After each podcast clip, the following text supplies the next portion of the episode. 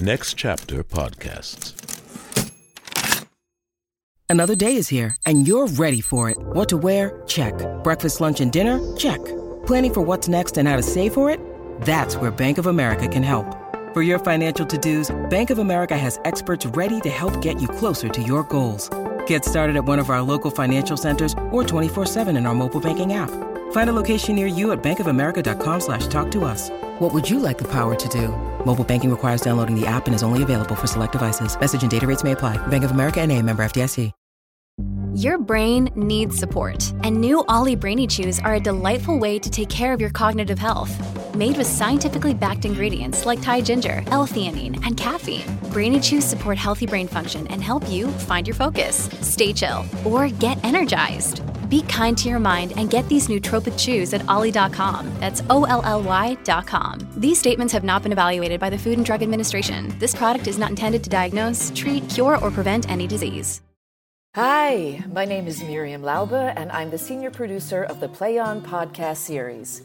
I've had the good fortune to work closely with writer, director, and actor Catherine Eaton, who adapted and directed Jeff Whitty's translation of Shakespeare's classic play, A Midsummer Night's Dream. Catherine's many accomplishments include performing on Broadway and in theaters across the country. Her feature film, The Sounding, which she wrote, directed, and starred in, has garnered numerous awards at over a dozen film festivals and earned her inclusion in Ryan Murphy's prestigious Half Foundation Fellowship. It is my honor and pleasure to introduce the extraordinarily talented Catherine Eaton. Welcome, Catherine. Thank you so much, Miriam. I could say the exact same thing about you, so thank you. oh, you're very kind.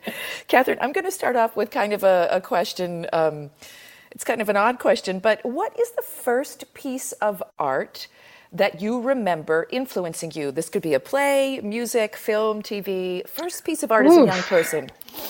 That's a great question. Oh, Lord. Oh, it's very hard to say. I guess the first one that comes to mind, I'm sure it wasn't the first. Um, well, actually, I would say probably one of the very first was um, uh, a, a, children's book called, I think it's called Corduroy the Bear. I think this is still being read by people, but I, what for whatever reason, the the drawings in that book were so beautiful to me on a level that went beyond the story. I didn't even care so much about the story whenever it was mm. read to me, and I must have been, I want to say, three or four.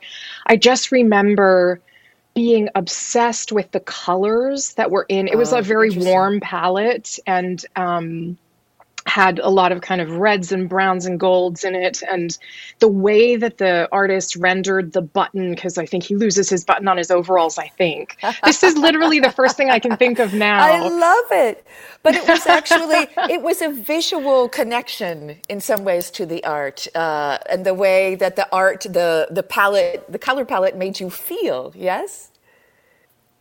Yeah, which is really funny, both in this conversation, which of course is about a podcast, which has yeah. no um, apparent visual, um, right. but although it works a lot with visual imagery in our minds and our imaginations, but also because in my career, it actually took me a very long time to kind of return to um, being the person that was making decisions about the visual because I came up first as an actor and predominantly stage, and then eventually started working in TV and film, but was not directing, wasn't writing. Um, and then eventually came around to writing, where I started to imagine what the pictures on stage or on film might be. And then directing happened, where I, I remembered how deeply in love with with the visual world I am and have always been. I mean, I've been obsessed with art and photography all through that time. I just never made it a part of my own work. So so it's funny then to come full circle and to be working on midsummer. Yes and creating worlds. Well this is something that i think you're extraordinarily um, extraordinarily good at um, creating worlds. But before we get to that can i ask you about what uh, the first shakespeare you ever saw was and what um, what drew you to shakespeare? Because you've done uh, you've worked on shakespeare's been part of your your art journey for sure. Yeah it's a, a huge part of it. Um, i was in a Shakespeare play before I ever saw one. Oh. So we did, yeah. So my introduction to Shakespeare was actually performing. And I think that was a real gift for me because um, I have a really uh, kind of kinesthetic relationship to material. So being able to actually physically embody it, I think, made the language mean so much more to me. We were reading them in school early, maybe sixth grade, I think was the first time we were introduced to some piece of Shakespeare in school. Um, just as a part of really standard curriculum, but with some some exceptional teachers in a very normal public school. And then in seventh grade, we put on the the seventh grade class. I believe it was seventh grade, seventh or eighth grade, put on uh, Taming of the Shrew, and I was cast as Bianca, Oh. And I fell in love with it. And my one of my very best friends, Sarah, was cast as Kate, as the shrew. And it was just, and, and I really was Bianca at that time in my life. I really was a sort of, I mean, her, I'd like to say her good qualities, yes. but I was kind of an innocent and very, you know, sort of so I I I loved um, I just loved it and I and I fell in love with that when you said the language it did something to you to to how you felt inside and Basically, it did things yes. to other people as well and that was my first that's when I really began this sort of long long long relationship with Shakespeare that then you know became much more complex, but it really started from just saying his words and feeling that they did things, you know, that the language itself did things. So, Catherine, I absolutely, I think I, I always say that as well, that you can taste it, right? Like you can taste it. That's wonderful. It. Yeah, mm-hmm. that's really that's a wonderful way to say it. Yeah, yeah, I love that. It's um, and you felt that uh, in seventh grade. Did you then? Uh, what are some of the other plays that you have worked on, either as an actor or as a director? So I um, I've worked on most of the canon at this point. largely, yeah, I would say most of most of almost every play, and and if we include my feature film. Yes. Which, um, for for people who are listening that may not know this, the film is about a woman who is silent most of her life, and then she takes on an acquired language woven out of Shakespeare's words. She's a contemporary woman. She's raised on an island off the coast of Maine, and um, she has a reason for this, and it's a it's a a, um, a gift to someone she loves. Oh. But that language then becomes her only way of communicating, um, and uh, and in the sounding in that movie um, we actually made sure to use every single one of the plays wow. was touched on in, in usually multiple times and quite a lot of the sonnets as well it was just kind of a personal you know for everybody who's a real shakespeare fan um, and and you know newer shakespeare fans it would be a little bit different but for people who've had a lot of exposure to all of his work it's a fun people will watch the film and they go oh that's from that. Oh that's from that. Oh that's yes. from that and sort of check yes. off the we like to say you can play shakespeare bingo when you're listening to it. Yes yes. Oh, um, oh that would actually be very fun. That's a yeah. But as an actor i've done you know um, most of i was very lucky because uh,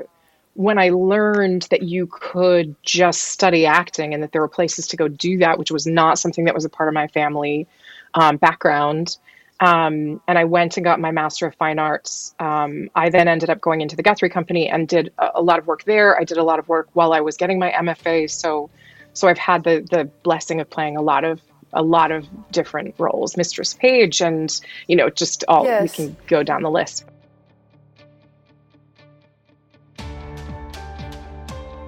This is Michael Goodfriend, executive producer of the Play On podcast series.